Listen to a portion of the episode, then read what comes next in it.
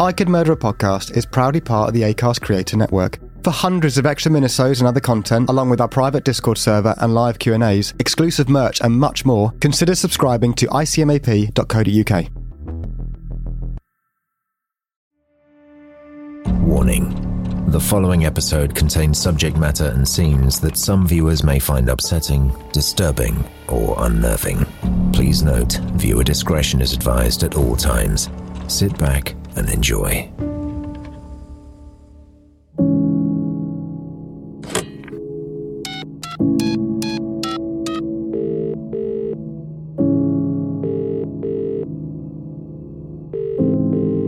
Chelmsford Police Station. My name is Jeremy Bamber. My father, Neville, he just called me. He kept saying Sheila's gone berserk with a gun. Just berserk.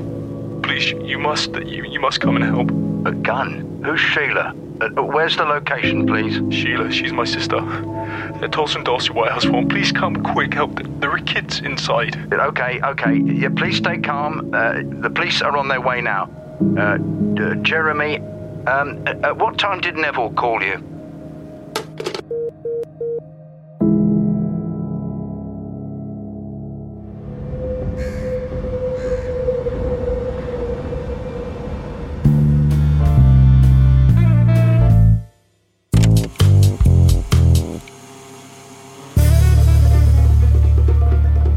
Welcome back to another I Can Murder a Podcast. It's episode number seven of series four. I'm Tom Norris, and I'm joined once again by that chap that lives down the road making a racket, Ben Carter. Sorry, sorry. I'm Tom Norris, and I'm joined once again by the man that lives down the road. Avoid his garden. It's Ben Carter. These shouldn't be getting me. These shouldn't be getting me. I'm Tom Norris, and I'm joined once again by the man that lives down the road. Don't kick a ball in his garden because he won't let you get it. It's Ben Carter. I definitely won't let you. Fuck's sake. I'm so sorry. I'm so sorry. That was really good. Oh. Oh. There you go. Very sorry about that slight bang for those joining us uh, via audio. Um, my mic arm detached. Um, Your mic dropped. My mic dropped, yes. So there's some sort of, ne- you know, weird energy in the room today. It's going to be a fun episode. It, it does feel a bit, a bit odd in here. Yeah, yeah. Really, really I'm picking weird. up on it. I'm picking yeah, up on it. there's a bit of a vibe in here today. But before we get into a little bit of housekeeping. If you don't already, please follow us on our socials at Could Murder a Pod on Instagram, on Twitter, and we've got a Facebook as well. Very much like we did in series three, we are at some point going to have a vote for our Halloween episode of this series. Yeah, we're going to let you guys decide for us because for some reason we forgot again, and we need you to help us pick it. So there you go. So get yourselves over to Instagram at Could Murder a Pod. Uh, we post stuff every day. We repost stuff every day as well. Pretty much if if we get enough people tagging us in stories. So tag us We as well. post your stuff. We don't repost our stuff every day because that'd be mental. That'd be horrible, yeah. Yeah, it would be. And if you can't get enough of the content, we do have a Patreon, and over there we have over 40 episodes in there now. Minisodes varying between 20 to 40 minutes in length, roundabout. Absolutely, and they're available on video and audio platforms. Um, we've done some very big cases recently as well. So we've done the case of Raoul Moat, uh, the Jonestown massacre, the Dyatlov Pass, uh, the case of Derek Bird, uh, the Snapchat murders, all just to name a few. That's too many. That's too many, I right? feel intimidated to even go on there now. Deary me, well, it's going to get worse because we post new episodes on Patreon every single What week. What do you guys just pick them then or something? Well, let me let me stop you right there. No, oh, we do votes. that's exciting. So what? The audience can interact with us and pick the cases. Lots of interaction, Tom. It gets a bit messy at times because there's so much going on over there, but you know, stay on top of it. Yeah, and all episodes available on audio, available on video. It's just one pound a week, so sweet little deal there. I think. well, you're not even a patron. Then. That's why I, I wouldn't let me. Wouldn't let me. I try. I think Make a new account and do it. I tried that. If you really like it, why don't you do it? If you like it so much. Anyway, and if you guys want to support us in another way, we do have a merch store, which we have a hat, we have a mug, a pack of stickers, and a lovely bag, which you'll totes enjoy. Tote bag. So, yeah, we really hope uh, everybody enjoyed last week's episode, The Case of Fred and Rose West. We are back with another very British true crime case. Yeah, the Fred and Rose one was a big case. It, was- it came second in our last year's uh, vote for the the case. We were beaten by JonBenét, and we so we knew you guys wanted it. There's been lots of requests for it. Thank you so much for all the lovely comments on that. And this week, uh, it's a case that was also frequently voted for in our in our poll for the previous series. It's the case of the White House farm murders. And this one, Tom, I think it's possibly the most interesting case I've researched so far in terms of things going on and fingers being Ever? pointed. Um, yeah, Oh, that's a very big claim. it's another bit of a mystery one, even though it's solved. It's, is it solved? Yeah. It's like the JonBenét one in terms of just a slightly different uh, episode, this one, because we're kind of talking about theories and speculation. Mm-hmm. So, yeah, we're looking forward to getting into that. And we've timed it either perfectly or terribly because Louis Theroux has just produced a documentary all about this, which is being released on the day that we're filming this. Yeah. So we've not been able to watch that. So if he breaks the case in that, well, you know. You know. Cheers, Louis. So yeah, if you are if you are discovering us from that particular series, how did Louis do? How are we doing? And um, you know, from what we've read, Louis very much pointing the finger of uh, who we'll go on to discuss Jeremy Bamber's innocence. Um, so we're going to go on to kind of uh, paint a bit of a picture on all the individuals involved. Make up your own minds, guys. We're going to share our thoughts. So yeah, so we're going to take you through it. We're going to uh, talk about all the members of the family, all of the key uh, individuals involved in this case, and let you make your own minds up while we try and make our minds up. And producer Dan puts his mind to the test. boom, boom, boom. How you feeling about that, Dan? Buzzing. Well, well, let's get into the family history first, Ben, and kind of talk about each member of the family, a little bit about them so we can set the scene. So before we get onto the people, let's talk about the property. Uh, so the White House Farm is a farmhouse set amongst 300 acres of farmland in Tolleshunt, D'Arcy, Essex. At the time of this particular case, the house belonged to June and Neville Bamber, and the 300 acres of land accompanying the property was uh, farmland that the family actually owned and worked on. It's a massive, massive property, so it was not uncommon for extended family, friends uh, to come and stay at the property, but they also had farm workers and housekeepers, so it was very often a, a busy setting, uh, both internally and externally of the house. The whole case surrounds six key people who we're going to go on to talk about now. All right, so Neville and June Bamber. Um, Ralph Neville Bamber, known as Neville, was born on the 8th of June 1924. He was a farmer, local magistrate, and former RAF pilot. Yeah, as Tom mentioned, former RAF pilot, he actually uh, joined the Royal Air Force and flew mosquitoes in the North Africa during World War II. I had to Google those planes, and they are cool looking planes. Yeah? Yeah, really cool looking planes. Annoying at a barbecue, though. Neville would actually go on to break his back in an air crash during the war, and this resulted in a year spent in hospital. So, Neville, very well known and very well regarded in the local community. He was described as the perfect gentleman with a light hearted character who enjoyed socializing. Yeah, I think a lot of people in, the local community would go to him if they had kind of questions, wanted some advice. He was kind of a very well rounded, level headed guy. Mm-hmm. Who was, Neville headed guy. Yep. Sorry, I was all right. early. Got a thumb up from Dan. If you don't apologise when you make a joke, I know, but it was early and kind of jarring. you do interrupt. Um, but yeah, and people would go to him for advice, and you know he was kind of guy that would, would be happy to help. And there is uh, an ITV series called The White House Farm Murders, and the casting they have got for the guy that plays Neville, wow, spot on. So Neville would go on to meet his wife to be June during his early 20s, and the pair would go on to get married in 1949, both at the age of 25. And June was actually born in June, the third of June, 1924. They were unable to have children themselves, which led them to later on adopt. Which we'll get we'll get to that. And they were both very Christian. Um, and she apparently was she was particularly uh, Christian, Very uh, God fearing. very God fearing and um, very kind of disciplined with their approach with that. June um, also suffered from depression and she was treated in a psychiatric hospital in uh, 1982. And during that time, she apparently got very aggressively into religion. June would also play her part to help during the war. Um, she went on to work in offices locally, but also would join the female army and navy, and was actually posted at one point to Calcutta. After the war, June became a homemaker and took part in community activities with her local church and women's institute, including Meals on Wheels. And as a couple, June and Neville loved to play tennis. 15, love that. So June was also a very keen gardener. She liked to make arrangements in the local church. Obviously, as Tom had mentioned, very, very heavily religious lady. Um, she would actually be appointed a church warden later in life as well. The couple would actually go on to adopt two children from uh, the Church of England's Children's Society, uh, and the first one we're going to talk about is Sheila. So Sheila, when she was born, she was actually called Phyllis Jean Caffel, and she was born the 18th of July 1957. Her biological mother was 18 at the time, and she was called Christine, and she was actually the daughter of the senior chaplain to the Archbishop of Canterbury. Christine's father made her place her baby up for adoption, um, and in doing that, she went to the Church of England's uh, Children's Society two weeks after the birth. And then Phyllis was adopted by the Bambers at three months old. Um, the chaplain had known Neville in the RAF and selected the Bambers from a list of prospective adopters. And it seems the Bambers didn't like the name Phyllis, so they named her Sheila.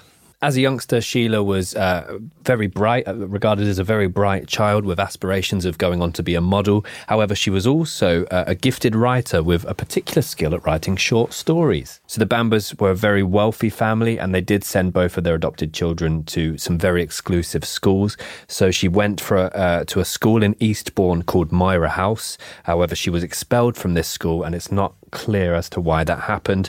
She then attended boarding school in Norwich and basically fell in love with the place as she found it very easy to socialize. And this is kind of a, a theme that will will run through uh, Sheila's later life. But she um, basically made a lot of friends, settled into the school really quickly, and and performed really well academically. So Sheila would actually rebel under June quite a lot. Um, obviously, her being very religious and very kind of strict with her ways, and even you know, kind of growing up, you like to rebel from your parents. Um, and once June actually caught um, Sheila having sex with a farmhand in a field, and June would then refer to her as the devil's child which is yeah, quite a firm thing there. Powerful words. As Ben mentioned, Sheila uh, worked as a model in, in the world of fashion and she went to Tokyo for a short period of time. But apparently, her lifestyle, she wasn't able to keep up with it. So, being very social, the money spent, and she even apparently dabbled, allegedly dabbled in some drugs during that time as well. So, even though she was getting paid fairly all right for this work, yeah, it kind of took her into places that maybe was, wasn't great for her.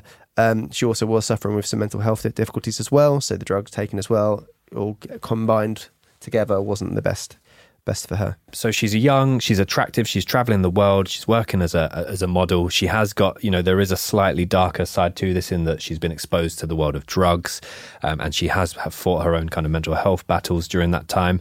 But the family very much have the plan for Sheila that she's going to marry a rich, eligible bachelor and go on to have a family of her own. But although this was her parents' intentions, this didn't quite go to plan. At 17, Sheila found out she was pregnant by her then boyfriend Colin Caffell, who was a penniless artist, and June and Neville who obviously uh, we've said very religious, um, they uh, arranged for her to have an abortion. Following this abortion, Sheila returned to her studies, but later decided to train to become a hairdresser. So at the age of 20, Sheila again becomes pregnant with Colin, and uh, this time the couple decide to marry. And they get married at Chelmsford Registry Office in May of 1977. However, this pregnancy would result in a miscarriage uh, in the sixth month, and as a result, to support Sheila through this, Neville and June decided to purchase her a garden flat in Carlingford in Hampstead.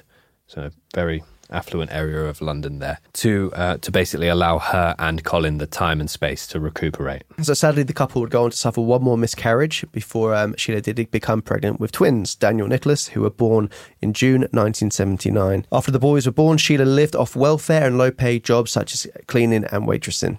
Uh, but sadly, the couple would actually go on to divorce in May 1982 after reports of Colin cheating the the difficulties in the relationship were having a, a, profound effect on Sheila's mental health during this time, which would continue to decline. And on one occasion, Colin actually left Sheila's 21st birthday party with another woman, um, which uh, resulted in Sheila needing hospital treatment after she smashed a uh, window with her fist. So after the divorce as well, uh, Neville and June bought Sheila another flat, uh, this time in Morshead Mansions, Maida Vale, and Colin would then go on to help raise the boys from his own home. Uh, so there was kind of a brief moment where um, the family would poten- potentially suggest the boys go into um, kind of foster care and and and daycare, um, which obviously had a profound uh, impact then again on Sheila, who was very much set on these are my boys, I'm going to raise them. Also, another thing to note her ex husband Colin, he wasn't a huge fan of her parents' effect they had on the children, being very religious, making the boys kneel and pray. He wasn't a fan of that at all. So um, he did get custody of the kids, but he did let Sheila see them. And, and um, yeah, the parents you know, if she was going for an episode, would kind of prompt the idea of not complete foster put them to foster family, but even just for a day or two, yeah, just give her a bit of a break from, from, the kids. But there's also a report from the social services apparently that Sheila did neglect the children and had they had unexplained injuries, including burns and falls. Yeah, this was a part that was very much argued, I think, again during the later trial as well, because there's never any clear evidence of this, and it, it was suggested that she wasn't capable of that. But also, there are people that say, no, you know, she smashed I windows. Think, yeah, I mean, when we're doing the research for this, you you you basically it's kind of very similar to the JonBenét case in regards to who you, what you watch, what you listen to, who they think's guilty, and what, what information they might leave out, what information they might lean on more than others. Um, so a lot of this, yeah, it, it can be you can see find this information in some places, not on others. So a lot Yeah. of it is in the conjecture kind of uh, category. So after the divorce, Sheila kind of wanted to start kind of a new life for herself. She made a new friendship group. She was given the playful nickname Bambi and we became involved in partying, drugs, and older men. One of her waitressing jobs was at a place called School Dinners, where the waitresses dressed up as schoolgirls. Sheila's mental health did uh, continue to decline, with episodes of banging her head against walls and becoming agitated to the point where one of her boyfriends feared for her safety. So she was referred to a psychiatrist at St Andrew's uh, Hospital in Northampton, and Ferguson, uh, the doctor there, said she was in an agitated and psychotic state, diagnosing a schizoaffective disorder characterized by disturbance of thinking and perception. He said she was paranoid and believed the devil had taken her over and given her the power to project evil onto others, including her sons. She believed she could make them have sex and cause violence with her. So yeah, Sheila actually did in some close circles refer to the, her her twin boys as the devil's children, which was kind of a play on the fact of what uh, June had referred to her as. So as Tom said, she was seeing a GP and at the time was uh, was prescribed some antipsychotic drugs. So Dr. Ferguson would go on to say that uh, um, apparently she did say she also believed she was capable of murdering them uh, or getting them to kill others. And she spoke about suicide, though Dr. Ferguson did not regard her as a suicide risk. So yeah, there's lots to unpack there. And obviously it just kind of shows uh, what kind of um, mindset she was in. And also the fact that you imagine those kind of struggles she's having and mixing with crowds and taking certain drugs like cocaine, that kind of thing is going to be really detrimental. Definitely. And keep this in mind as we go on to talk about uh, what eventually would happen, but also keep it in mind in the context of when we go on to describe Jeremy's childhood and his upbringing. So, in terms of uh, Daniel and Nicholas Caffell, so there's not much um, to, to say about the twins. Um, they were six years old at the time of what we're going to go in, on to discuss. Um, they took a lot of joy in trying to kind of dupe people when they went up to them to say which twin is which. Can you tell us apart? Who is who? And they, they weren't identical twins, so it's really easy. So straight away, no, they were identical twins. And they that why made it that's why that's why that's why it worked. It's just playing. So the twins very much disliked staying at the farm, partly due to obviously all of the kneeling and praying they were forced to do, but also the fact that Daniel had recently become a vegetarian and was worried about being forced to eat meat on the farm. Good, Daniel boy. So now we're going to go on to talk about Jeremy Bamber, uh, the lead figure in this case. So Jeremy Neville Bamber was born Jeremy Paul Marsham on the 13th of January 1961. His biological parents were Juliet Dorothy Wheeler, who was a vicar's daughter who had an affair with a married sergeant major in the British Army, Leslie Bryan Marsham, and Marsham eventually became a controller at Buckingham Palace. So the couple gave up Jeremy for adoption to the Church of England Children's Society when he was just six weeks old. His biological parents would later marry and had other children. And as Tom said, his father would become a senior member of staff at Buckingham Palace. You can only imagine knowing that you've been put up for adoption to then see your, your biological parents go on and have another family, that that must leave you with a slight sense of, I guess, rejection or, and perhaps even some abandonment issues. Definitely. Neville and June Bamber sent him to Gresham School, a boarding school in Norfolk, and then college in Colchester. Um, he wasn't a big fan of going to the boarding school, but he, he was made to go there. So Neville and June were very open to him with um, the fact that he was adopted, and he told close mates about it when he was at school. But um, as cruel as children can be, they kind of spread that around, and then he was actually being bullied, and they were calling him the bastard. So Jeremy would actually be described by the headmaster of the school as a loner, not popular, but also sharp-tongued. So although he was being bullied and although they were being, you know, very unfriendly to him, he still had, um, he always had to get the last word. It seemed, and this is something that kind of it's the opposite to Sheila in terms of she was loving school, she was loving boarding school, she was having a very good social life. Jeremy a bit more closed off. I'd always take that with a pinch of salt, though. They interview a headmaster of a school which had lots and lots of children at, and they're asking their opinion of him, and they're not going to go, "He was a breath of fresh air." They're going to say the kind of negative little things and how much the interaction that she had with the kid. Yeah. I always have to, you always have to take it with a pinch of salt because it's just feeding into the narrative. Outside of school, when he was back on the farm, he used to torment his God fearing mother with rats. Um, so apparently, she was petrified of rats, and Jeremy would catch them on the farm and bring them into the farmhouse just to torment her. So, as the headmaster said, which might might not be true, the fact that he was a bit of a loner, he got very into his music, maybe as some form of escape, and very into the new, the new romantic kind of style. And he would even apparently work on the farm dressed in his new romantic gear, just to kind of irk his parents and maybe a bit shock factor for people seeing him driving around in a tractor dressed in uh, his new romantic clubber. Definitely. So he was uh, very much one for rebelling um, and that, that kind of counterculture movement that Tom referenced. But you, you've also got to think in his head, he's been put up for adoption almost immediately, six weeks. Then his adoptive parents have sent him off to boarding school str- straight away. So he's got to be. Well, not only six weeks. Well, not, not yeah, that would have been. Imagine that. Um, the teacher guy, he was a he was a handful in class. from his side of things, he might feel a sense of n- no, no sense of belonging.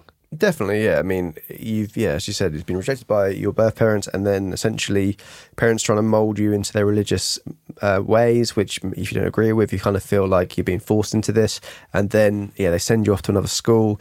It's like yeah, it must be very hard to kind of deal with that uh, being moved about as much as he was. Um, he did leave school with no qualifications, which displeased Neville, but managed to pass seven O levels at Sixth Form College in Colchester. So he did. He apparently he was clever. He- he- He's just yeah, he was a Couldn't really be bothered. yeah, essentially yeah. His rebellious nature would very much continue into his teenage years. He actually ended up growing and selling weed on the farm, very much to his uh, his mother's dislike. Um, What was grown to Mary Jane? So mother absolutely chastised him for that. Um, and as we said, extended family members would regularly visit the farm. Jeremy's cousins would describe him as a spoilt brat who would sulk for hours if he didn't get his way. He was also a nasty piece of work and got joy from allegedly abusing animals on the farm. Again, according to his cousins and school friends, uh, Jeremy was sexually abused by older boys at the boarding school. Yeah, a lot of the documentaries you find there's one particular cousin who seems to pop up in them, and he's got a very uh, negative opinion of Jeremy. So Jeremy would go go on to set up home in the cottage at Nine Head Street, Goldhanger, uh, which is three and a half miles away from the parents' farmhouse, but it's still it Neville owned the cottage, and Bamber lived there rent free. It took five minutes to drive by car from the cottage to the parents' home, and by bicycle, 15 minutes at least. So yeah, he was on the grounds. If he did hate his parents as much, you would have thought that he would move away. Yeah, he was living on the grounds there rent free, and Jeremy apparently hated the farm. His father's will cut him off unless he stayed a farmer. There you go. And I think around this time would have been when Sheila was getting her flats bought in kind of exclusive areas of London. So he's very, very envious of that. The model lifestyle that she was living. He used to go with her to London on some occasions and kind of hang in that, uh, you know, that high, high society group of people. The reason why Neville actually gave the fact that he sent Jeremy away to boarding school was the fact that he felt it inappropriate for Jeremy to go to a local school with the village children because one day he might have to employ them on his farm. So that's like, at least it gives a bit of context there. It's not just sending them away. Yeah. Uh, But that is very much going from a young age. You're going to be doing this job when you grow up. This is going to be your. This is going to be your future. Here's one for you, though, Tom. Go on. Uh, Jeremy's cousins, you know, they've said a lot about him already, but they would also refer to him as the cuckoo. Do you know why? Please tell me, and please tell the audience, Ben. allegedly because cuckoo birds lay their eggs in other birds' nests, forcing other birds to essentially raise the cuckoo. The more you know. Jeremy's local and favourite drinking spot was called the Frog and Bean Pub, and Jeremy drank here for free because he gave the owners potatoes from the farm. So if there are any pub owners listening to the podcast right now, big fans of true crime, He probably gave them some weed as well, so probably had some baked potatoes there as well. Og mash. Hash. Kurv. Og hash. Hashpartiet. So, as Tom mentioned, uh, Jeremy, you know, if he didn't remain working on the farm, uh, Neville had allegedly threatened to cut him from the will. So, very much the plan for Jeremy here was where Sheila, they were hoping, would go off and marry Rich. They wanted Jeremy to very much continue to work, continue to graft. And I think they were trying to kind of shake out that kind of new romantic, rebellious streak in him. Um, but they didn't have a lot of luck. So that's the scene set. You've got the two adopted children there, uh, both with their own issues. Sheila with mental health issues, Jeremy with his own issues about abandonment and also uh, feeling forced in the situation, having to remain at the farm. But we're going to go into the timeline now and deal what happened on the fateful night. The 4th of August 1985, Sheila Caffell, the adoptive daughter of Neville and June Bamber, arrives at White House Farm with her sons, Daniel and Nicholas. She was seen to be behaving normally. The two farm workers and the housekeeper noticed nothing unusual about her visit. They even said that she seemed happy. Sheila planned to stay for the week before returning to her home in Maida Vale. So, the 6th of August 1985, Jeremy Bamber arrives at the farm. He lived only a five minute drive away from his parents in a cottage that was owned by his parents. During this visit, Neville and June suggested to Sheila that the boys be placed in daytime foster care with a family local to White House Farm. Sheila did not seem bothered by the suggestion, as she would rather stay in London. The boys had been in foster care before, so it wasn't a shock to Sheila. So, this is very much the opinion and story of Jeremy Bamber at the time, um, stating that the whole family were kind of for the idea of the, the grandchildren to be placed into foster care while Sheila continued to recover. And he's saying that there was no repercussion of this suggestion. So now we're going to move into times of that day. So 9:30 p.m. a farm worker heard Jeremy or someone leave. Around this time, Barbara Wilson, the farm secretary, phoned Neville and noticed his usual even temper was amiss. She had the feeling that she had interrupted an argument. Around 10 pm, June's sister phoned and spoke to Sheila, who she thought seemed quiet, then to June, who seemed normal. So, between the hours of 12 am and 3 pm, which is an estimation, there is a struggle at the farmhouse. Neville Bamber is shot eight times, six times to the head and face. Shots seem to have been fired when the rifle was a few inches from his skin. He is shot four times upstairs. The remaining shots are fired in the kitchen, including the fatal shot. There are two wounds to Neville's right side and two to the top of his head, which would probably have resulted in unconsciousness. The left side of his lip was wounded, his jaw was fractured, and his teeth, neck, and larynx were damaged. So Neville's injuries included black eyes and a broken nose, linear bruising to the cheeks, lacerations to the head, linear type bruising to the right forearm, bruising to the left wrist and forearm, and three circular burn type marks to the back at the top of his spine. The linear marks were consistent with Neville having been struck with a long, blunt object, possibly a gun. So, notably, and we'll go on to describe the rest of the scene, Neville has very much been on the receiving end of the worst uh, kind of uh, uh, uh beating either before or after he was murdered. Um, and one thing that we wanted to talk about earlier is that Neville was a very large stature. Yeah, so Uh, tall. Very tall. Um, obviously, military background can probably fend for himself, but he is he has received quite a quite a drastic beating there. June is shot seven times, one shot to her forehead between her eyes, and this was fired from under a foot away. That and another shot to the right side of her head caused her a quick death. There were also shots to the right side of her lower neck, her right forearm, and two injuries on the right side of her chest and right knee. She died in her nightdress, lying on the floor by the door of the master bedroom. Sheila's sons, Daniel and Nicholas, were shot whilst in bed in Sheila's childhood bedroom. Daniel had been shot five times in the back of the head, four times with the gun held within one foot of his head, and once from over two feet away. Nicholas had been shot three times, all contact or close proximity shots. One of the boys was still sucking his thumb when he died. And there's a famous image from this room. Um, it's, it's carved into the cupboard. It says, I hate this place. Um, Sheila also died in the master bedroom. She was shot twice under the chin, one of them in her throat, which would have eventually killed her. However, she was also shot at closer range. The second shot hit her brain, killing Sheila instantly. So, obviously, this is how all the bodies were found, and it's estimated this all happened between 12 and 3 a.m. But there's a lot of different theories about exactly what happened with Sheila and when. So, um, the timeline, it does kind of, as we said before, there's lots of different ideas about this case and exactly what happened. So the timeline we're following here will point out when there's slight differences in certain people's opinions. Yeah, and, and most people believe that there's no possibility of an outside or kind of external culprit, and that very much it's either Jeremy or Sheila. Um, so again, it, it, keep that in mind. But there's yeah, as Tom said, lots and lots of conjecture.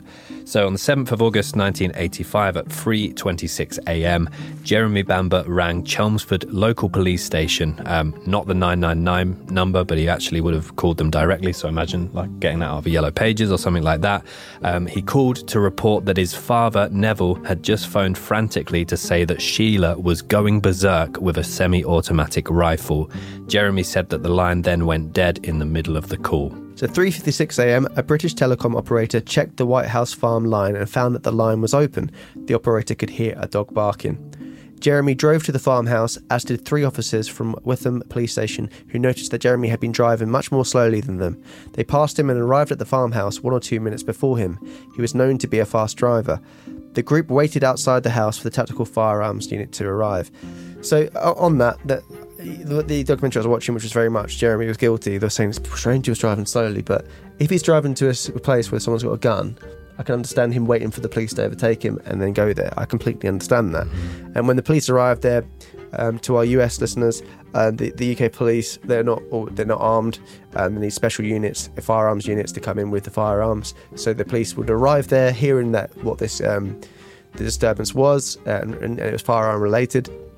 So they'd have to call for backup then. And there's also reports that they came and they saw like Yeah. lights being turned on in the house when they're waiting outside of it. Yeah, and they could see a figure kind of moving between yeah. different So rooms. So they thought someone's around in the house who's just you know committed murder. They're not going to walk in there completely unarmed to deal with it. So they had to wait for the tactical firearms unit to arrive, and it did take them a fair while to get there. and also they're going off of uh, kind of the, the information that Jeremy has shared, which is that Sheila was potentially going berserk with the rifle, which also meant that if they have an active shooter present in the house, they wanted to be obviously prepared before kind of entering that environment. So while waiting outside, the police questioned Jeremy, who seemed calm. He told them about the phone call from his father and that it sounded as though someone had cut him off. He said he did not get along with his sister, and when asked whether she might have gone berserk with a gun, he replied, I don't know really.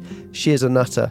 She's, she's been having treatment. Jeremy told them Sheila was familiar with guns and they had gone target shooting together. He told the police he was at the house the night before and had loaded the rifle because he thought he had heard rabbits outside. He then left it on the kitchen table, fully loaded with a box of ammunition nearby. Again, I listened to a podcast, uh, an American podcast about this case, and they're kind of saying how uh, guns are treated very differently over here in the UK as it is in America. In America, you know, they tend to like because a lot more people have guns they'll lock them away or be very kind of careful with it. In the uk it's very much the opposite. There's not many people that have guns and when people do it tends to be more uh, it's quite it's quite normal for farming uh, communities to have guns. And it would be seen as yeah it, it, the gun itself apparently wasn't it's a 22 rifle which apparently you know it sounds like a, you clap in your hand. It's not uh, known to be like a really lethal weapon. It's for killing rabbits and whatnot. So it being left to one side you know jeremy maybe he didn't know that the kids and were coming over or, or whatever. But it wasn't a big deal for him leaving it out there. It's not been touted as that was a really big concern. It's also been said by Colin, the uh, the husband of Sheila, that she had no um, experience with guns whatsoever. Yeah. If anything, she was quite anti-guns. But the apparently the 20 caliber, it's it doesn't give you much recoil when you shoot, as in it's very easy to shoot. So it doesn't give, it doesn't make your hand move. So shooting a target, it's very simple to do. And also with the injuries that we described already, a lot of them are done at very very close range. So it's been said that that kind of gun would be very easy for anyone who hasn't shot before to use in a lethal manner. Yeah, and this is what the mid 80s, the middle of the countryside, Essex. You know, there's not a lot of incidents like this would ever take place. So the police, the local police that did arrive, very likely that they hadn't had previous training to deal with a particular matter like this. And obviously that's caused then a delay for the firearms team to arrive. And this is exactly what they do at 5 a.m. Tactical firearms arrive, but decide to wait until daylight before trying to enter. Without knowing the house and with a potential suspect with a gun on the loose, they deemed it too dangerous to enter until there is sunlight. So, again, this is where they may have witnessed shadowy figures kind of moving from room to room, different lights going off. I guess it's it's hard to say unless you're in that situation. But Jeremy, knowing that's his family, and this is now what you know, uh, an hour or so into waiting outside, what you would do in that situation, whether you would want to run in and try and talk her down if he believes it to be Sheila. It's, it's hard to say. During this time, police determined that all the doors and windows to the house were shut except for the window in the main bedroom on the first floor. Using a loud hailer, they spent two hours trying to communicate with Sheila, but to no avail. Some reports suggest that there was movement within the house, though this is still unconfirmed. So 7:54 a.m. the police enter the farmhouse, breaking in the back door with a sledgehammer. They noticed that the door had been locked from the inside, the key still in the lock. They entered and found the bodies, counting 25 shots had been fired, mostly at close range. Inside the house, a telephone was lying on one of the kitchen surfaces with its receiver off the hook, next to empty cartridge cases, just where Jeremy had said he had left boxes of ammunition the night before. The chairs and stools were overturned, and there's broken crockery, a broken ceiling light, and what looked like blood on the floor. They found Sheila upstairs. A 22 caliber rifle was lying across her chest, pointing up at her neck, with her right hand resting lightly on it. June's Bible lay on the floor beside Sheila, partly resting on her upper right arm. It was normally kept in a bedside cupboard. Yeah, so perhaps they're playing on the deeply religious kind of family themes, um, or if it's someone trying to stage it to look like that at least. Um, yeah, so it's, it's yeah a very very messy, very very um, violent scene that they've stumbled on. Yeah, and like you said, this kind of thing is it's not really normal in most places, but around this kind of quiet place and very kind of well to do, it was very shocking for the police to kind of come across such a scene. Sheila had a long documented history of illness, and it seemed clear to the police that she had shot her parents, children, and then finally herself. Given Jeremy's reported phone call from Neville, this seemed like the most likely scenario an open and shut case. And that is very much not what it turned out to be. So, yeah, so based on police believing Jeremy, first of all, but also investigating the scene for a very short period of time, they kind of jumped to the conclusion that, yes, right, Sheila, this is a murder suicide. She's, she's had stuff going on. Jeremy's saying um, she's a nutter, I believe was the quote. Um, this must be what happened. So they very quickly come to the conclusion that it's, it's, a, it's, it's a solved case, and therefore much of the crime scene was destroyed, including the removal and burning of blood stained carpets and beddings at Jeremy's request, as this seemed like a cut and dry case. So, crime scene 101 secure the scene, Yeah, that's the thing. Uh, I mean- maintain the evidence. Yeah, uh, again, this kind of reeks of the, the JonBenét case in regards to just lack of knowledge of how to deal with a crime scene, lack of experience with it. Um, apparently, there lots of people entered the house. I, th- I think it reported like over 50 people went in the house during this time, and also certain things just were never retrieved or destroyed. I believe the Bible was destroyed as well. That was found on her, and also if you look closely at the picture of the Bible, there seems to be a note sticking out from the top of it, which has been it's been alleged that could possibly be Sheila, uh, Sheila's suicide note. But we'll get on to that. When Jeremy was interviewed at the scene of the crime, he appeared genuinely distressed and was comforted by an officer and given tea and whiskey.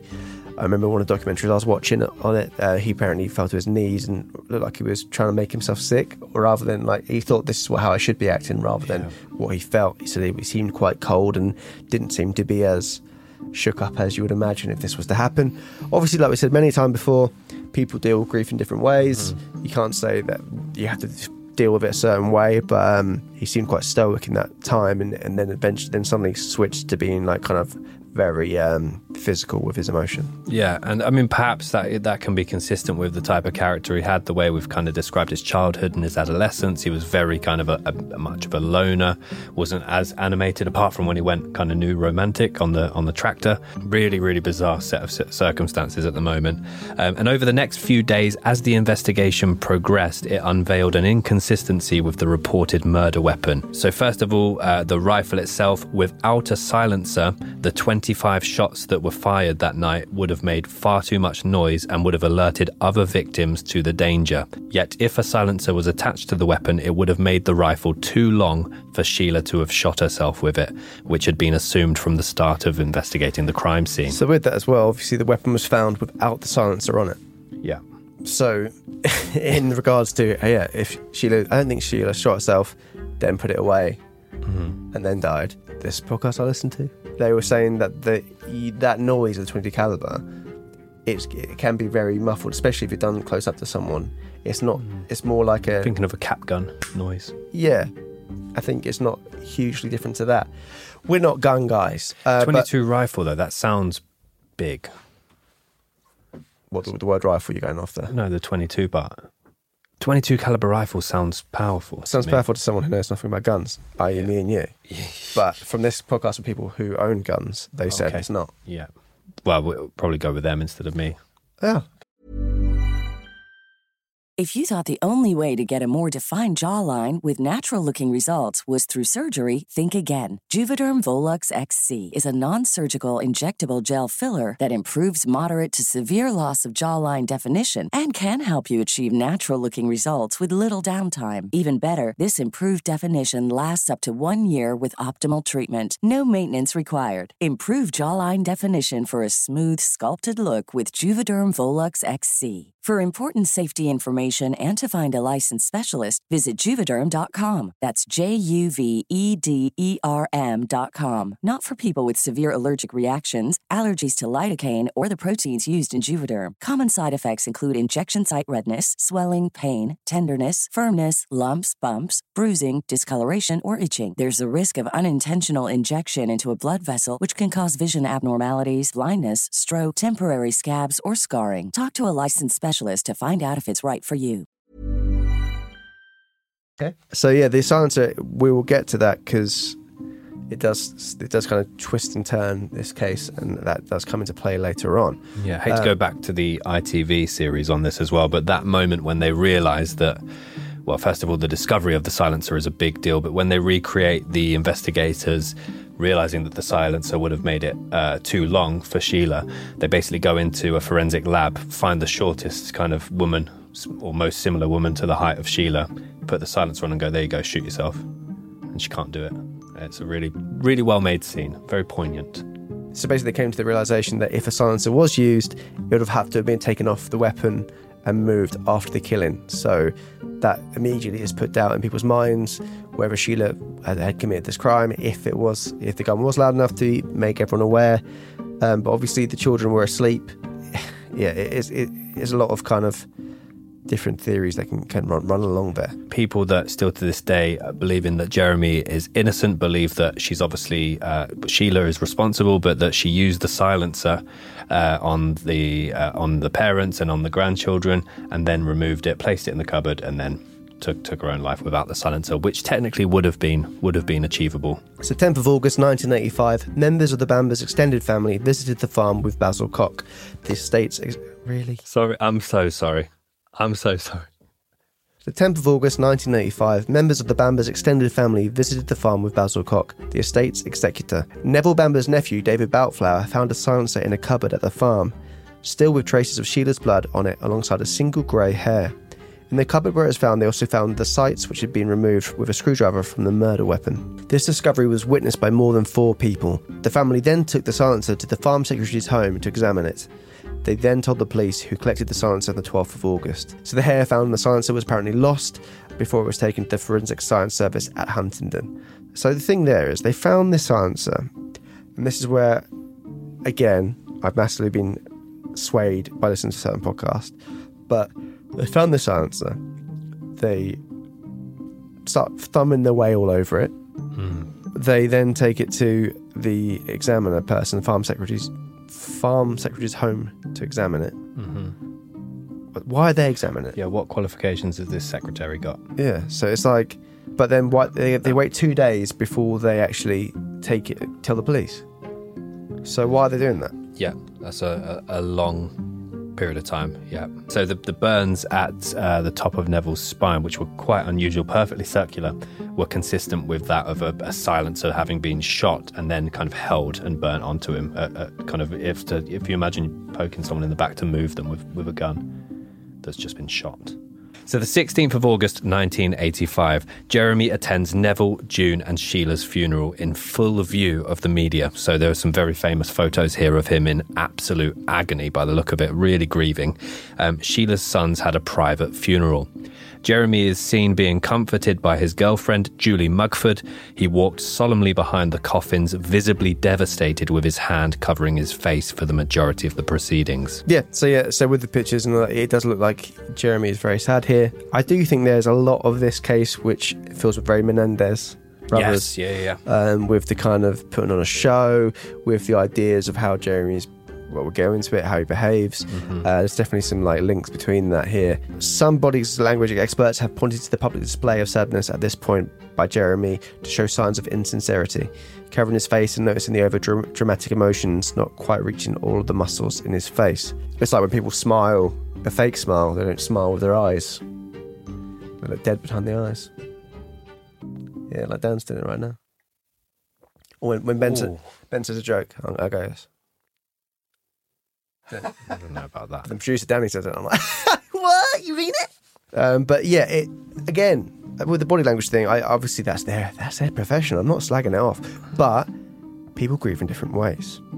Though that nephew, the one um, I mentioned earlier, and the one that found the silencer, he said really he's very odd with how he describes things. yeah. He was saying about how you know he was put, he was seemed very sad, and then he walked around the corner away from the cameras, and suddenly he had a great big smile on his face.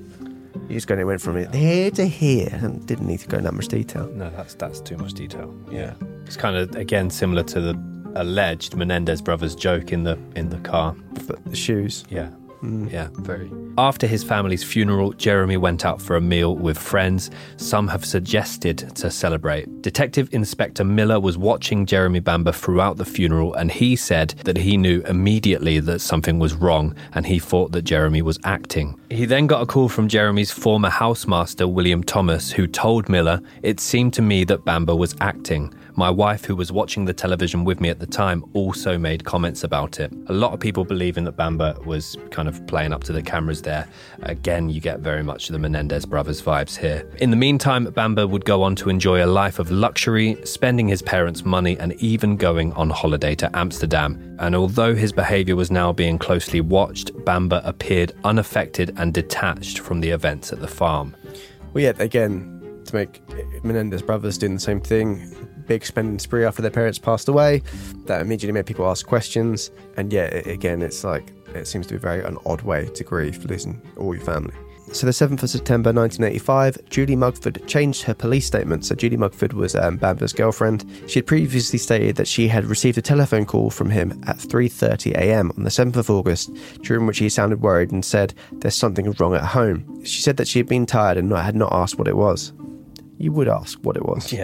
Yeah. Um, she now told police how Jeremy had planned and executed the murders, revealing that he had previously spoken about his desire to get rid of them all, and that on the 6th of August he had mentioned the family inheritance that he would inherit, and said it was tonight or never. He then allegedly had previously spoken about hiring a hitman for £2,000. She also told the police that at approximately 9:50 p.m. on Tuesday, August 6th, the day Jeremy went for dinner at his parents' with Sheila and the boys, Jeremy had called her to say that he'd been thinking about committing the murders all day.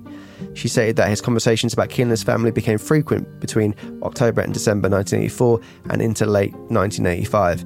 He had spoken to her about shooting his entire family and escaping through a kitchen window. She also told police Bamber had said that he had got his friend, a man named Matthew McDonald, to kill the family. So the important thing to note here is that when she decided to change her police statement, Jeremy had just broken up with her. Yes. So until that point, she'd gone either gone along with him or she'd you know stuck by him and genuinely believed he was innocent. Yeah, so this is a huge part of the case because yeah, this is essentially someone saying that you know literally he's told me he's, he's going to do it and he's, he's done it. As Ben mentioned, he's just broken up with her. Apparently, she took the breakup very badly. There's reports apparently of her trying to smother him afterwards, which immediately you know sends a red flag there. Apparently, the police had some charges on her as well for some from drug selling and things like that. Some people theorise that perhaps she's given this information in order to help those charges go away. Seems very calm about learning all this from Bamber, and then suddenly it's like, okay, now I'm going to tell the police everything. You could argue the fact that she's done it is because she was scared about Bamber beforehand, Yeah. and now she wants, you know, to kind of set set the story straight. But it does seem very, Out of the blue. Yeah. And even like if someone's saying to you they were thinking about killing their family, you would have thought you'd alert the police Yeah, or the family. prior. Yeah, definitely. It's widely believed that her position towards Jeremy changed when an old girlfriend of his phoned him and he asked her out in Mugford's presence. As a result of this, the couple had an argument. She threw something at him, slapped him, and he twisted her arm up her back. So, yeah, so very heated moment there. Um, and perhaps that's the reason why Mugford is suddenly trying to um, kind of change her story. And it's also believed that she, potentially as a result of missing out on some of the inheritance now by being Jeremy's partner, she was going to miss out on a decent amount of money. So she then started also to talk to the tabloids. Um, I believe there was a £25,000 deal that she had, had signed to sell her story. So, yeah, not a great thing to do before anything has even gone to trial. But also with Jeremy, if he's such an evil mastermind, why is he telling her all of this and then dumping her? That's the big thing there for me. It's like if if you're confiding someone all this information, you wouldn't be doing that to someone who you're then planning you're going to dump, thinking that they're going to keep it secret if there's no gain for them in the situation whatsoever. 8th of September 1985. As a result of Mugford's statement, Jeremy was arrested, as was the friend Mugford mentioned, though the friend had a solid alibi and was released. Jeremy told police Mugford was lying because he had broken up with her. Jeremy was bailed from the police station on the 13th of September and then went on holiday to the south of France. Before leaving England, he returned to the farmhouse, gaining entry by the downstairs bathroom window. He said that he did this because he had left his keys in London and needed some papers for the trip to France. He chose not to borrow keys from the housekeeper who lived nearby. So that is a little bit Yeah. suspicious. So there is, yeah, there's a, a, a hinged window in the downstairs bathroom that, that apparently would, would not completely lock from the inside, so you could get in quite easily that way. Um, but also deciding not to kind of go to the housekeeper who had keys to the property, considering he also wants to distance himself from the property. Maybe he's just wanting to go in under the radar, I guess, and not cause a fuss. But Yeah. it's a little bit strange. Yeah, it's a bit strange, but Yeah, I mean, some people just have a odd way of thinking about it in terms of like sometimes people think, oh, it's easier if I just do this. But yeah, it could be as, it could be as innocent as that, but it does look very yeah very suspect. On the 29th of September 1985, Jeremy returns from his trip to the south of France and is immediately rearrested and charged with all five murders. On the 14th of October 1986, Jeremy Bamber's trial begins at the Chelmsford Crown Court. Bamber's ex girlfriend, Julie Mugford, is the star witness. Justice Drake is appointed as judge. So during the trial, there were two explanations presented for the killings. The first was the prosecution case that Jeremy had entered the White House farm that night and shot the five members of his family with a legally held rifle. Sheila's blood was inside the silencer of the murder weapon, proving that she could not have shot herself, then put it in a cupboard downstairs. The second explanation put forward by the defense was that Sheila, who had a known history of mental health issues, had shot the four members of her family with the rifle and then committed suicide, just as the police had originally thought. Some officers on the scene, however, thought that some of the findings were inconsistent with this explanation and that members of the Bambers' extended family did not believe that it was consistent with their knowledge of Sheila. Despite mounting evidence, Bamber remained confident that he would leave court a free man. As I said, there's so much conflicting information here, and being on the jury for that would be, yeah, it, it was very hard for them. Uh, they were unable to reach a majority, which we'll get into. But it seems to be two theories there. There was certain bits of evidence which weren't they weren't able to use in this uh, in in the courtroom, which is apparently very key bits of evidence. Yeah, well, they'd burnt most of it. Exactly, yeah. So that immediately makes it not going to be a completely fair and free trial. On the 28th of October 1986, Jeremy Bamber was convicted of five counts of murder by a majority of 10 to 2 following a 19 day trial. So doing a majority is not a normal thing over here. So, so the judge wanted to close the case. He went with majority rather than, you know, the has to be unanimous. He was sentenced to life imprisonment with recommendation that he serve a minimum of 25 years. After the sentencing, Mr. Justice Drake said, I find it difficult to foresee whether it will ever be safe to release someone who can shoot two little boys as they lie asleep in their beds. He also noted that the problems had taken place during initial inquiries and throughout the main police investigations. The first major error in this case was the police allowing the house to be cleared shortly after the killings. Jeremy's fingerprints were eventually discovered in the Bible and the gun left on Sheila's body, but were missed during the initial inquiries. So the fingerprints on the gun, he had taken it out or got it prepared, ready to shoot rabbits, as he said. So that explains his fingerprints there. On the Bible, We'll never know. yeah, I mean, there could be a number of reasons why he's touched that Bible. Yeah, that does seem a bit suspect, but as well, it's like, as the judge mentioned, there's a lot of police errors in this case. Definitely. And apparently, the judge also spoke to the jury and said basically, either Mugford or Bamber are lying. It's your job to decide who is. Um, and then that is what you base your ruling on. So, November of 1986, Jeremy's first appeal was started just one month after he was found guilty. As Bamber believed that the judge had misdirected the jury, this appeal was heard but refused. During a later hearing with three appeal court judges in 1989, Bamber's lawyer Geoffrey Rivlin argued that the judge's summing up had been biased against Bamber. He claimed that the language the judge had used in the trial had been too forceful and that he undermined Bamber's defense by creating his own theory. As much as Rivlin claimed that the trial had not been fair, the judges refused Bamber's appeal as they believed there was nothing unsatisfactory in the verdicts. And interestingly, this um, lawyer that Bamber hires, Geoffrey Rivlin, would later go on to represent Saddam Hussein. But he also had a theory on one of the things I watched that to do with Neville passing away, and apparently 10 or so other people who were from the army background and linked to him had previously died in mysterious circumstances in a certain period of time as well.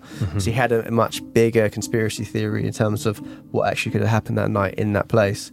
But he didn't. He didn't really go divulge much more than that. So it's just another theory put out there by him. 24th of September 1993, Jeremy petitioned the Home Secretary seeking a reference to the Court of Appeal. During consideration of the petition, the Home Office declined to disclose to the applicant expert evidence that he had obtained.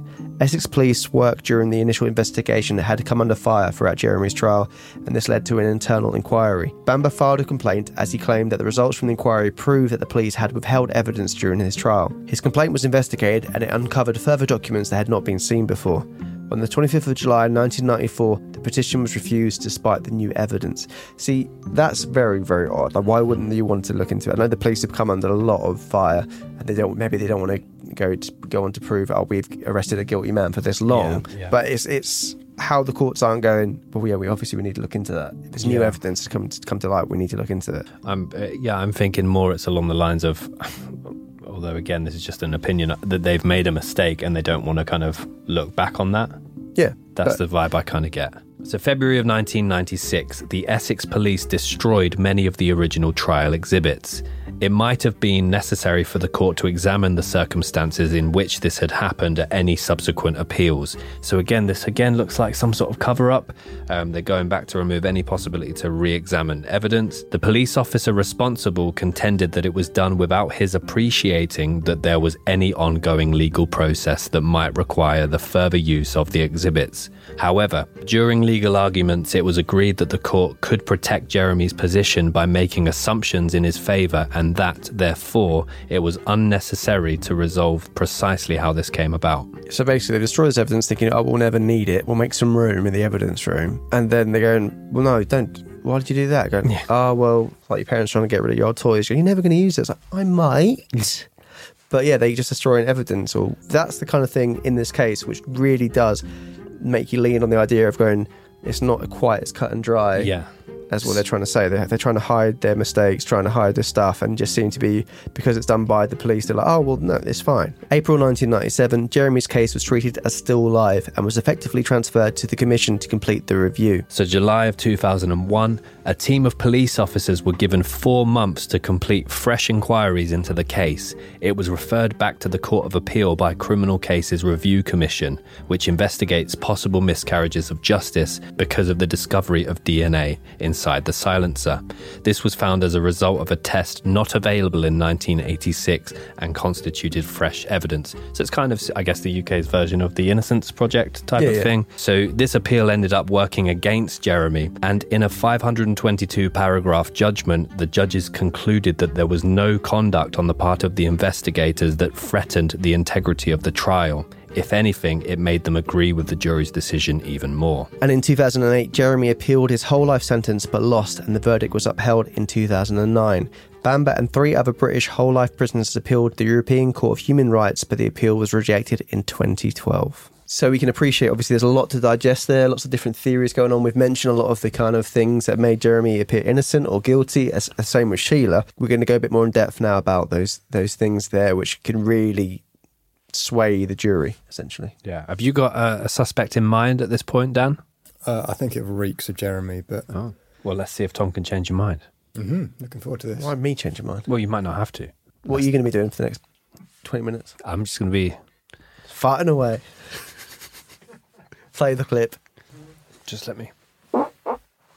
He's outside for about 20 minutes. Fuck off. Uh, perfect. That would probably work quite well, but don't. So, so Dan, you're currently saying it reached Jeremy. Ben, what's your theory currently? I don't think there's an there was enough to convict him. I do think he's either he's either very very smart or he's very very unlucky. But I don't think it was Sheila at the same time, and I don't think it was June or Neville or, or either the boys. I must add, because I, 'cause I watched the footage of the funeral as well, and it does seem a little bit fishy.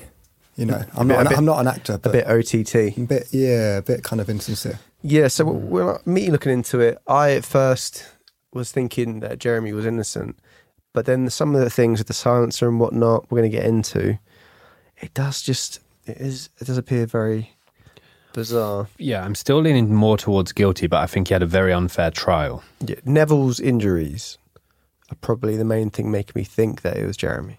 Although it's believed he was shot upstairs and then made to go downstairs and then mm. shot downstairs.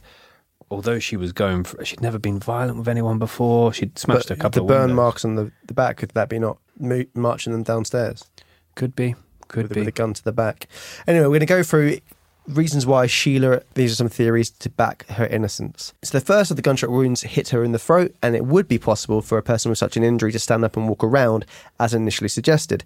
However, the lack of blood on Sheila's nightdress suggested she had not gotten up and walked around after she had been shot the first time. As well as this, she obviously she had very naturally long nails, and they were perfectly intact. So yeah, any kind of uh, reloading of the gun or recoil from the gun would have absolutely cracked uh, the nails, but they were in pristine condition um, at the time of uh, uh, the time of her body being discovered, and also the soles of her feet completely clean, completely spotless. So um, hard to believe she would have been walking around different rooms of the house. DS Stanley Brian Jones, who worked in the case, claims the scene was immediately treated as four murders and a suicide because the team had a note saying, I've killed myself, but the policeman who seized it later failed to include any reference to it in his statement, and later, when it re emerged, it was filed away as illegible. There's also been claims that we mentioned before about Neville being six foot four and healthy.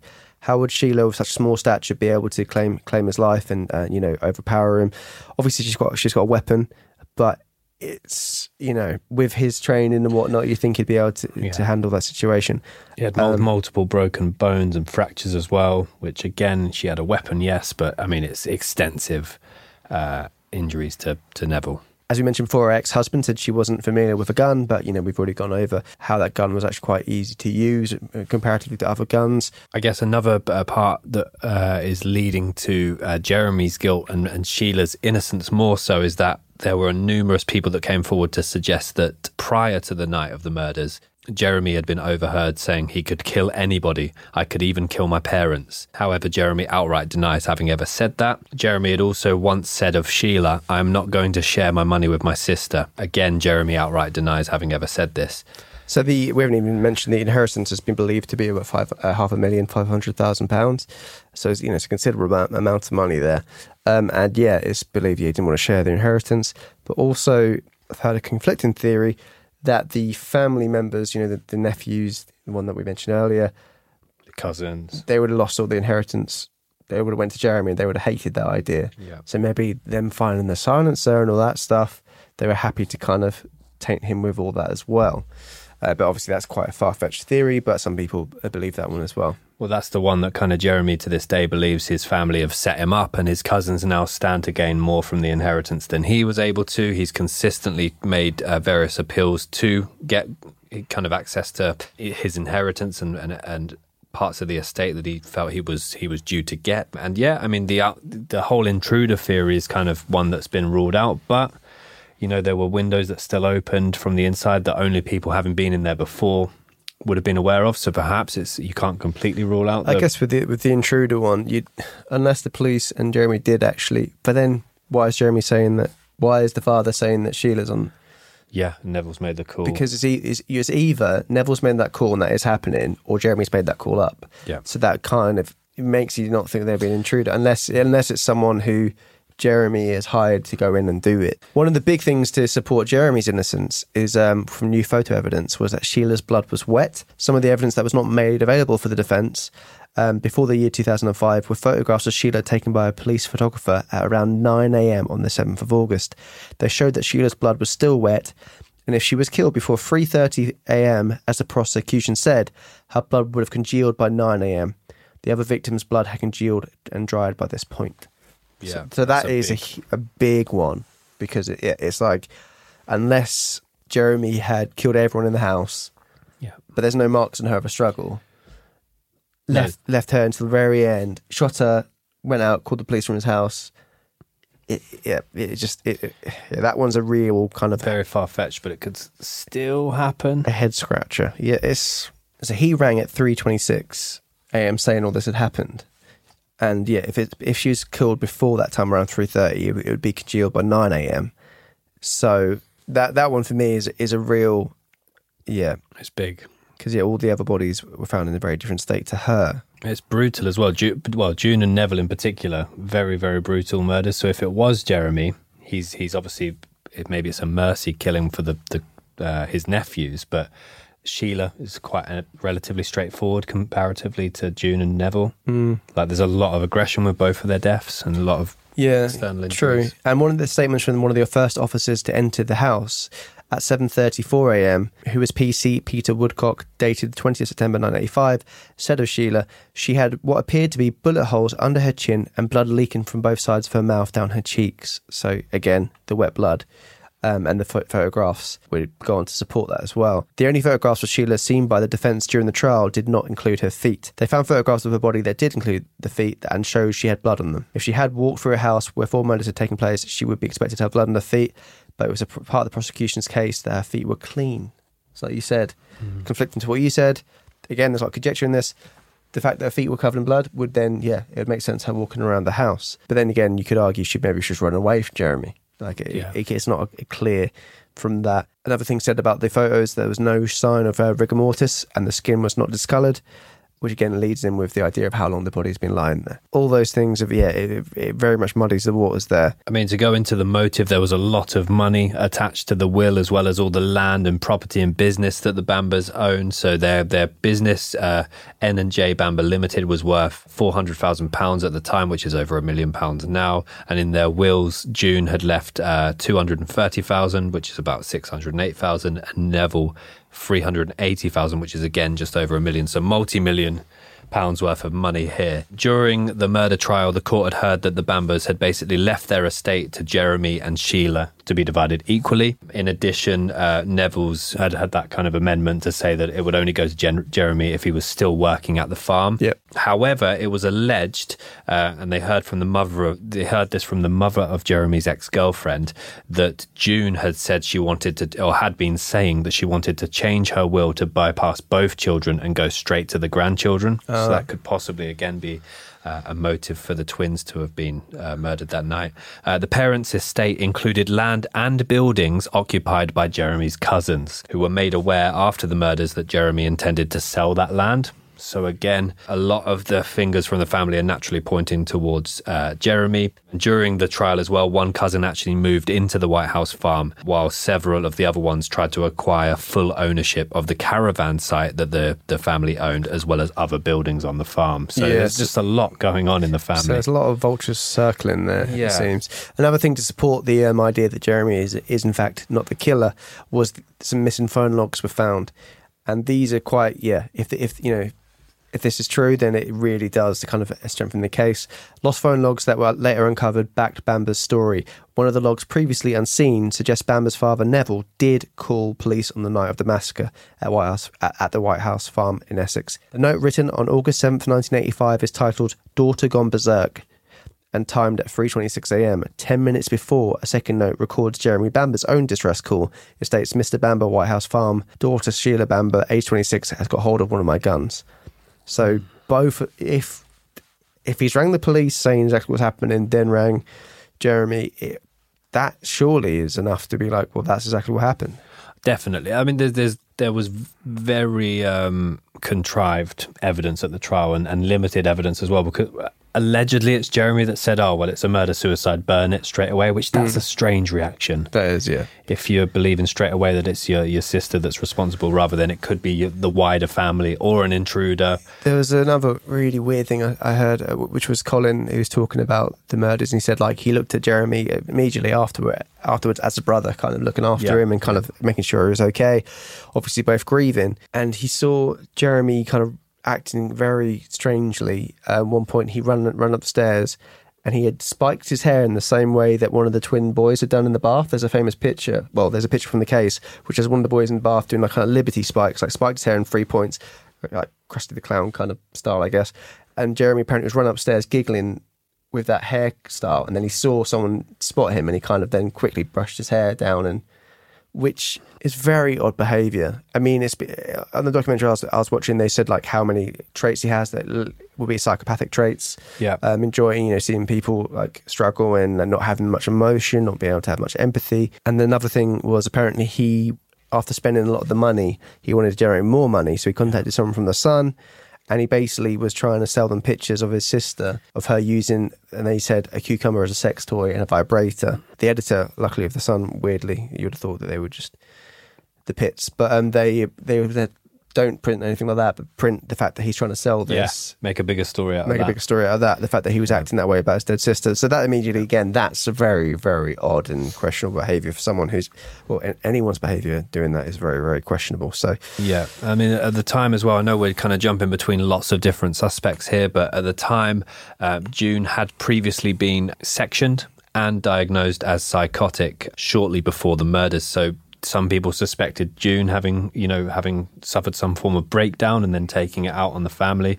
But obviously, the injuries to June kind of immediately ruled that out. Obviously, uh, Sheila had had her own demons and, and, and her own issues uh, that she had battled for many, many years. So that did kind of weigh slightly in Jeremy's favour. Neville, Tom mentioned his uh, RAF friends. He also had uh, spent some time working for the Secret Service, and apparently four of them were murdered in very suspicious circumstances. Yeah, I think I think I similar. massively overly egged that. I think it's a ten earlier, but yeah, that in itself is a Yeah. is a huge one. How they've all died in, in mysterious circumstances. There's yeah, there's other reports of um there being two silencers were found at the farm, but the jury only showed told about one. A lot of the, the marks on the body apparently when it was trialled out um, on on a pigskin, I believe, shooting from a distance without a silencer, shooting close with a silencer. It was determined that from that particular rifle, like against the skin when shot, that's the closest they could get to it without. So it didn't have a silencer. They believed But from those tests. They said the mark on the body is more reminiscent to someone shooting against the skin without a silencer. Which then that if that completely throws out the silencer, like the blow poke in uh, the staircase, great documentary, highly recommend it. If you throw that out, Yeah. then that immediately completely wipes out a load of the theories. Then you can say, well, she could have shot herself. Yeah. And the silencer, like, because it's been argued as well, the DNA found in, in, in the silencer doesn't actually quite match up. It's like Yeah, a very, very small percentage of. I don't know where I sit on it like, Yeah. th- at all. Jeremy's behaviour in some instances is just appalling.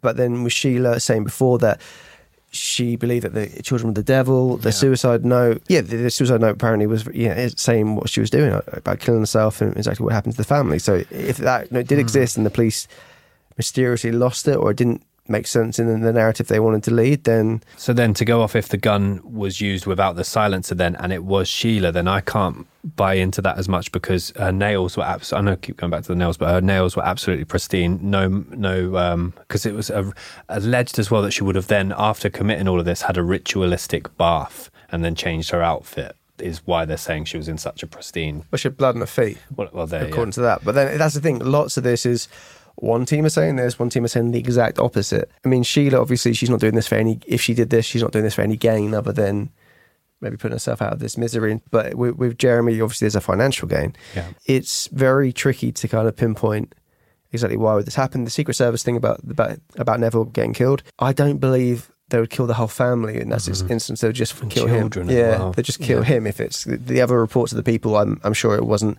all the family was killed as well, because then that would be be made into a much much bigger thing. Very baffling. And again, the frustrating thing with this, I mean, apart from the police burning evidence at the beginning of the case and then burning it later down the line, going, "Oh, I thought you were done with it." it it's it's like the Renault thing. It's like evidence that could have been kept pristine, which would have been uh, used, be able to use today with, with better techniques. That could have uncovered this. I'm pretty sure. Yeah. yeah. It's, it's, it's very tricky to, to unpack, and it's like when you watch documentaries with any of the family involved and Colin, the uh, uh, Sheila's ex-husband, they're all uh, 100% adamant. Definitely, Jeremy. and we're hearing obviously the Louis Theroux uh, series that's due to come out as we're filming this is very much a, a- a different take, and it's very much pointing the finger at either Sheila, an external family member, or the the intruder theory. Yeah. But it's who it's who stands to gain the most, and I think that's why it's very easy to, with Sheila no longer being here, to point the finger at Jeremy. But at the same time, he behaved very strangely during the sentencing. The trial judge described Jeremy Bamber as warped, callous, and evil almost beyond belief. And there was not a lot of public sympathy bef- uh, for him at the time as well. A lot of the uh, the national media were reporting it was obviously he, he crocodile tears at the funeral and that he stood to do it all for a financial gain. Yeah, yeah. So Um, it's yeah. I mean, Dan, has that changed any of your thoughts here? Not really. I was going to say one thing. We don't have to put this in, but um, right at the start, you said when the police arrived with Jeremy at the scene, there was figures dodging around in the house. Is that That's it's been it's been said by some people and said not said by other people. It's Okay. again one of those things with this which is incredibly irritating. There's a complete opposite opinion on each thing. It was reported apparently first off that they had seen things Yeah. because if you went to the house and it's completely dark, silent, and you waited out there for an hour, you probably would look to go in if you thought people were dying in there. yeah? That's another big thing for me. Although there were like fractured relationships, it was alleged in the months building up to the the, the murders as well that June and Jeremy weren't talking to each other mm-hmm. whatsoever. But the thing that, and yes, there was a lot of tensions within the house. But the thing that really stands out to me is Jeremy waited outside that house, knowing that potentially what was going on, and that it was family and his nephews and uh, sister and parents could have all been, you know, potentially saved. And he's not tried, as far as we're aware, not tried to enter the house or just, you know, telling police, go, go, go. There's no kind of sense of emergency from him or urgency. So it's a horrible situation to try and put yourself in. But if that was my family, the first thing I'd want to do is try and get in the building. But um, maybe he did, and it just wasn't reported. But That's the thing, as I said, like so many conflicting things have been reported. You never really know the actual ins and outs of it. he's called a local police station instead of 999, thinking that 999 wouldn't have been able to get there as quick when they probably would have got there quicker. We're going to move on to now some trivia about the case and some other facts and details, and then move on to lookalikes. So first things first, the White House farm. So the White House farm itself, the farmhouse, uh, now belongs to, or allegedly the, the land upon which belongs to East Coast Classics, which is a classic car and camper van rental company that have a collection of iconic and classic vehicles to rent for events such as weddings or even family holidays. And with staycations recently, they'll probably make a murder. Oof. Make a murder? Doesn't make sense. Killing. Whilst the address of White House Farm is inhabited by East Coast Classics, there have also been reports that Jeremy Bamber's cousin Anne Eaton, who now um, who played a massive part throughout the case as well, giving evidence against Jeremy, now lives at the farm, having moved in following the 1985 murders.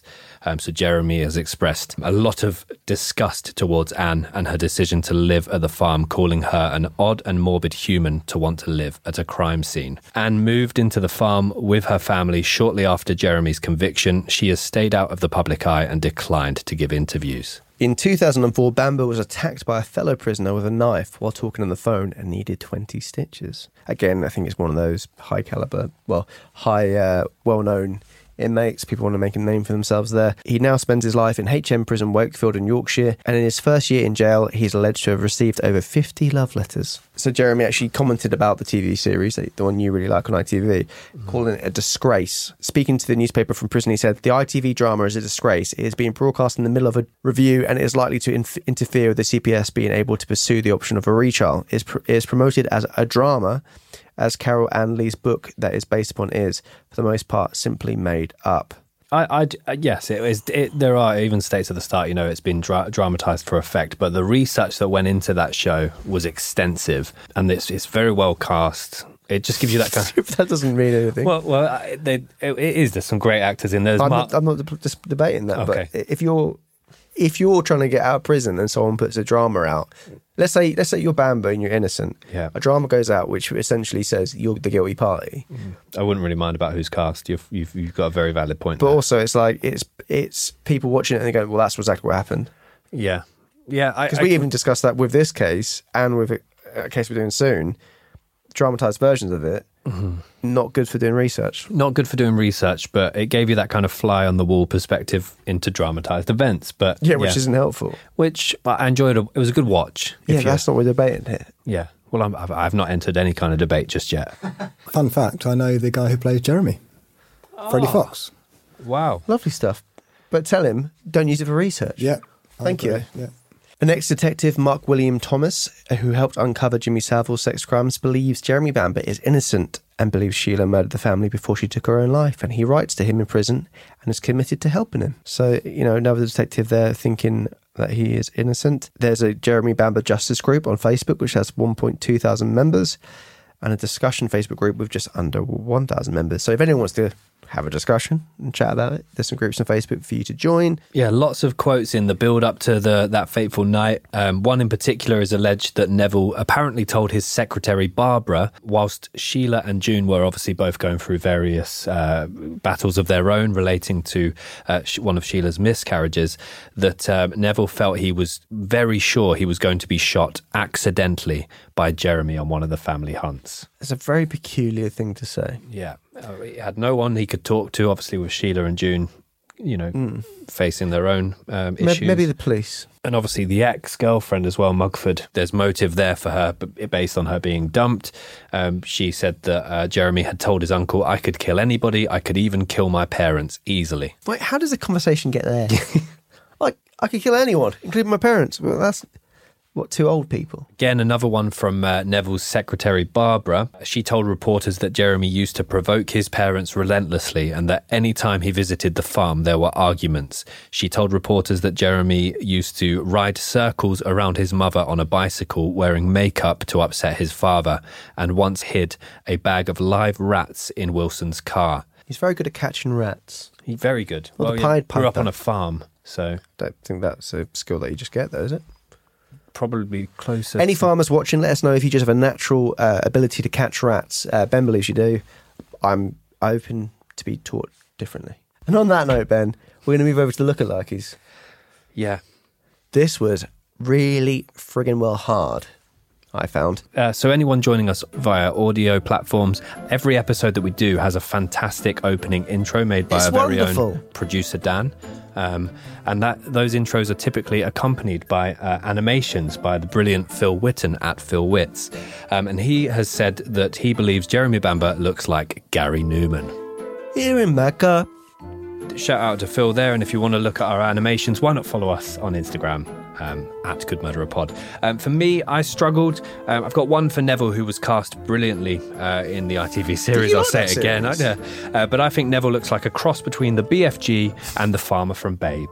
For me, I think a young Bamber looks like a young Ricky Gervais, and a young Bamber looks very much like my dad. Yeah, we, we discovered that last night, didn't we? Yeah, We were both talking. had the same look-alike. I was like, I'm not going to say this in the, in the case because I don't want to be taken the wrong way, but I was like, looks a little bit like your dad Yeah. when he was younger. And you're like, oh my goodness, I had that too. And here we are. Uh, I really struggled with Bamber. I, I, yeah, ele- electro, electro kind of 80s band. Yeah, Numan, like, like um, Phil said, Bowie. a little bit Bowie at times, but then other ones, it's one of those faces where a different, a different angle, nah, one of those faces from different angles, he looks like a completely different human.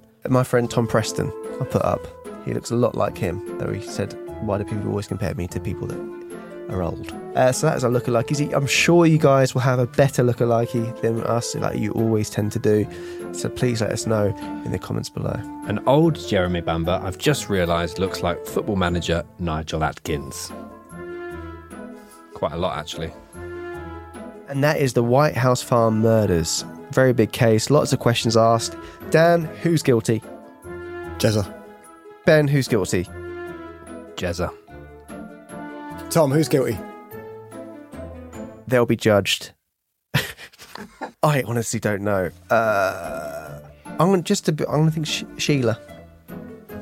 Just to be different. Hopefully, Louis Theroux can prove that right, so I don't look like an idiot. But anyway, it's been yeah, it's been a very interesting case to, to, to uncover. And please, yeah, go watch the ITV drama that Ben Please, yeah. Ben said and, and Dan's mates in. Yeah, and we're going to watch the Louis Theroux one. So, anyone here as a result of that, we hadn't seen it before we did this. So, uh, It's purely a coinky dink. yeah, absolutely. But um, as always, uh, socials uh, at Could Murder a Pod on Instagram and Twitter. We post every day there, talk about cases that, were, that are coming up both on Patreon and the main channel. And we've got Facebook as well, so you head over such as there we'll pop up on there as well. We also, if you listen to us on audio, Spotify or iTunes, please leave us a review on there or follow us on there. It does really help. Also, we've noticed a little increase on the um, people setting the notification bell on YouTube. But if you're not part of the gang, join the gang so we can alert you when we're posting. Um, and don't forget to give us a like and leave us a little comment there. We always appreciate it. We also have the store, icmap.store, and we also have the Patreon page, which is patreon.com forward slash could pod. And get discount on the store just for becoming a Patreon, which we forget to mention. So I'm mentioning it. Exactly. Smart. Mm. Smart. Anyway, thank you so much for watching us, guys. And until next time. Jesus. That is loud. That is the perfect way to end. Oh, Jesus Christ. We say this all the time. I'll just do it like this, Dan. Jesus. It's quite good, actually, like that. And like we always say, We say this all the time. keep doing what you're doing. Uh, well, unless it's making your way onto a farmhouse. Making your way downtown, walking fast, people passing homebound. Take care, guys. And I miss you. Creepy.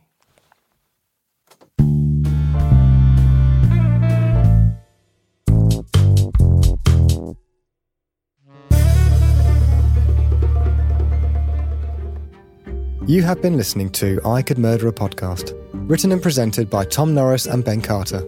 Additional voiceover by Finney Cassidy and Jonathan Kydd. Additional research and timelines written by Danielle St. Romaine. Produced and mixed by Dan Lambert of Boston Sound. Artwork and animation by Phil Whitton. Theme song by Alfie Indra. If you've enjoyed this episode, please remember to subscribe and leave us a five star review. Follow us on Instagram and Twitter. Just search at Could Murder a Pod.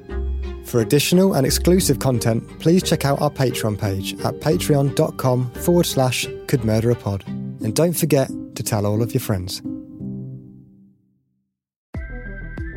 I Could Murder a Podcast is proudly part of the ACAST Creator Network. For hundreds of extra minisodes and other content, along with our private Discord server and live Q&As, exclusive merch and much more, consider subscribing to icmap.co.uk.